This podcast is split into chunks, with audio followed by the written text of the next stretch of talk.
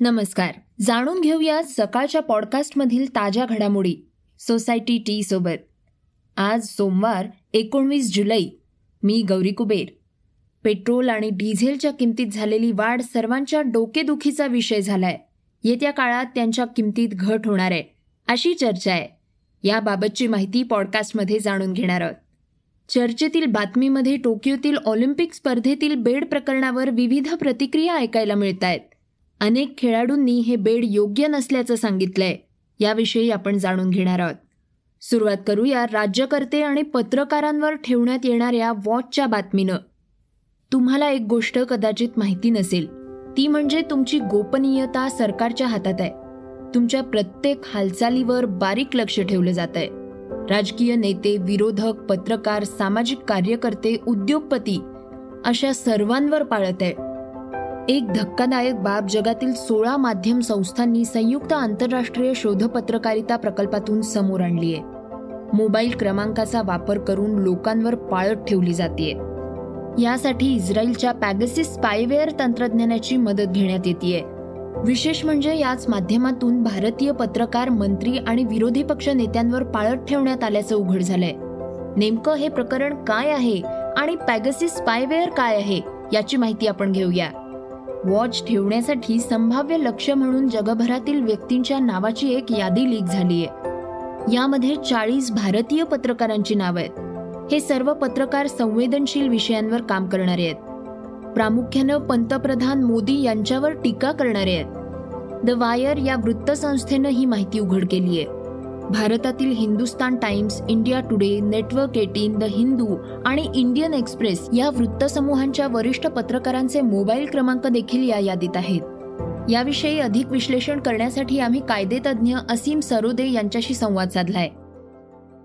स्पाईंगचं हे प्रकरण अत्यंत धोकादायक आणि गंभीर आहे असं मला वाटते.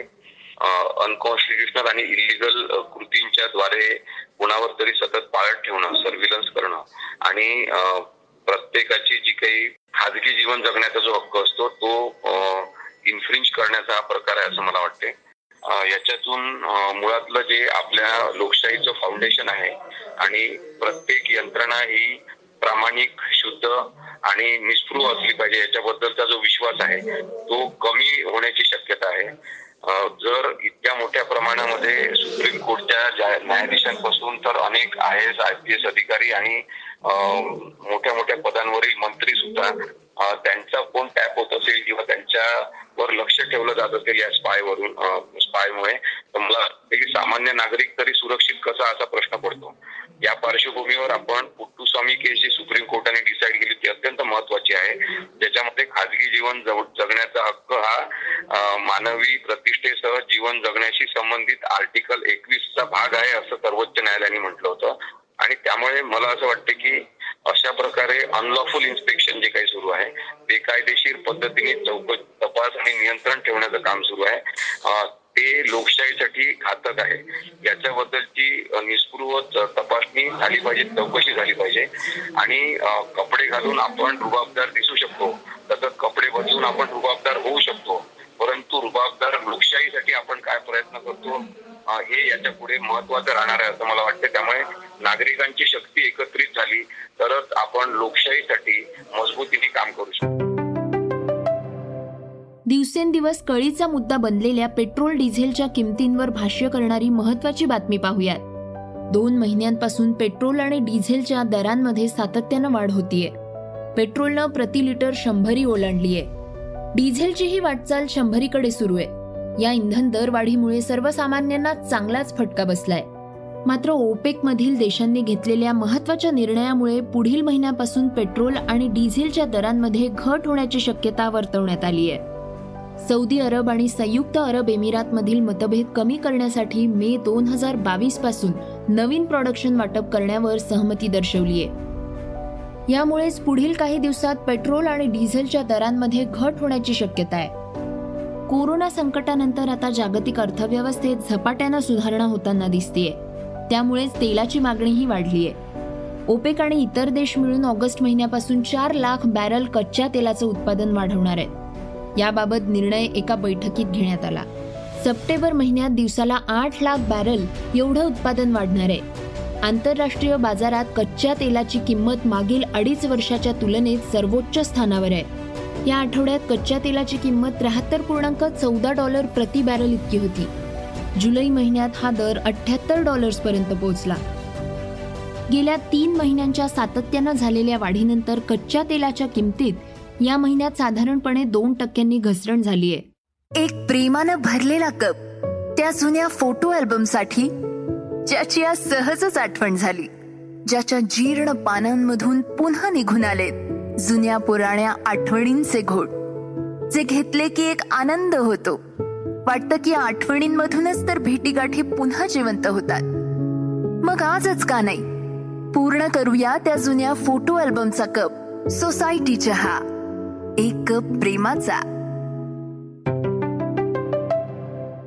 क्रीडा विश्वातील एक महत्वाची बातमी आता जाणून घेऊयात. गोल्डन गर्ल राही सरनोबत दुसऱ्यांदा ऑलिम्पिकच्या मैदानात उतरण्यास सज्ज झालीय. नेमबाजीमधील पंचवीस मीटर पिस्तल प्रकारात तिच्याकडून पदकाची अपेक्षा आहे.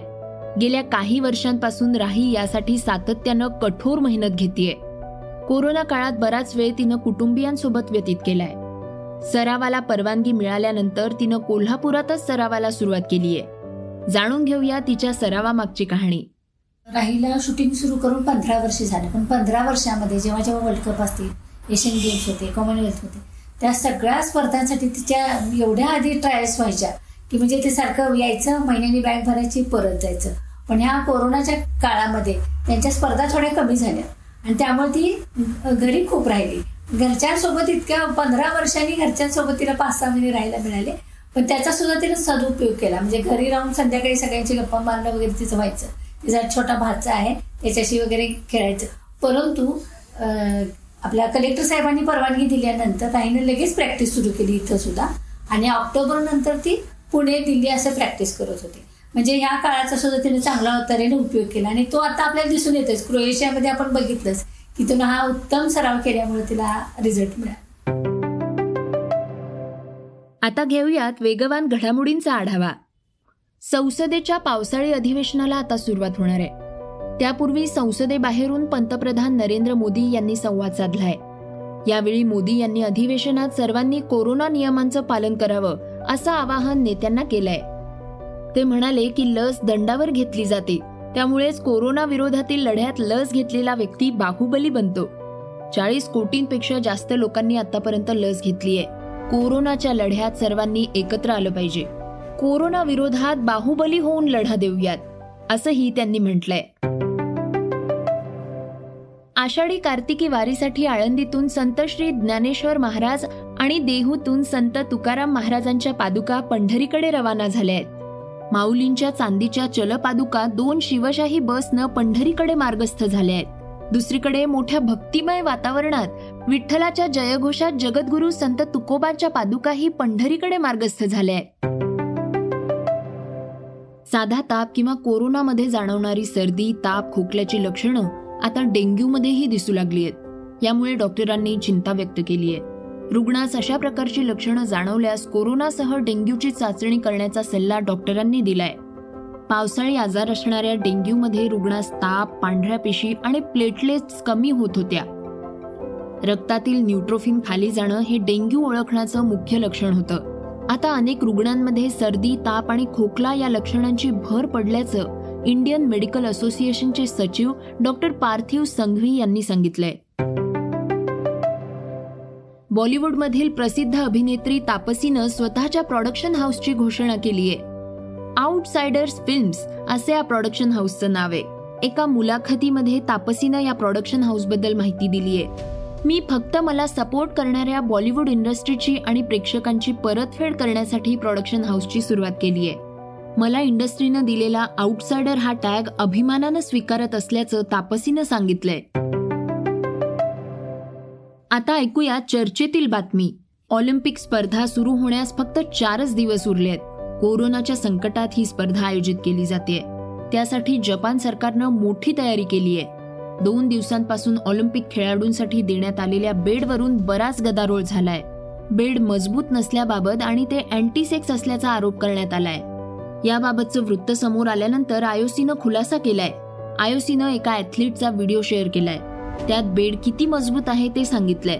अँटीसेक्स बेडबाबत चर्चा सुरू झाल्यानंतर मॅक्सलेन घन या जिम्नॅस्टनं बेडवर उड्या मारल्या आहेत त्याचा व्हिडिओ ट्विटरवर शेअर करण्यात आलाय.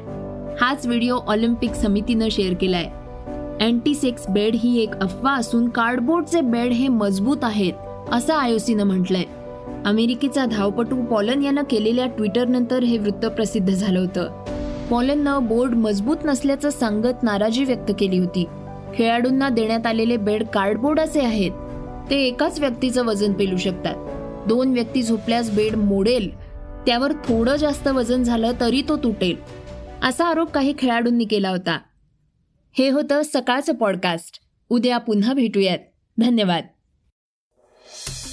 वाचा बघा आणि आता ऐका आणखी बातम्या. ई सकाळ डॉट कॉम वर. तुम्ही हा पॉडकास्ट ई सकाळच्या वेबसाईट आणि ऍप वर सुद्धा ऐकू शकता. विसरू नका या पॉडकास्टला आपल्या आवडीच्या पॉडकास्ट ऍप वर सबस्क्राईब किंवा फॉलो करायला.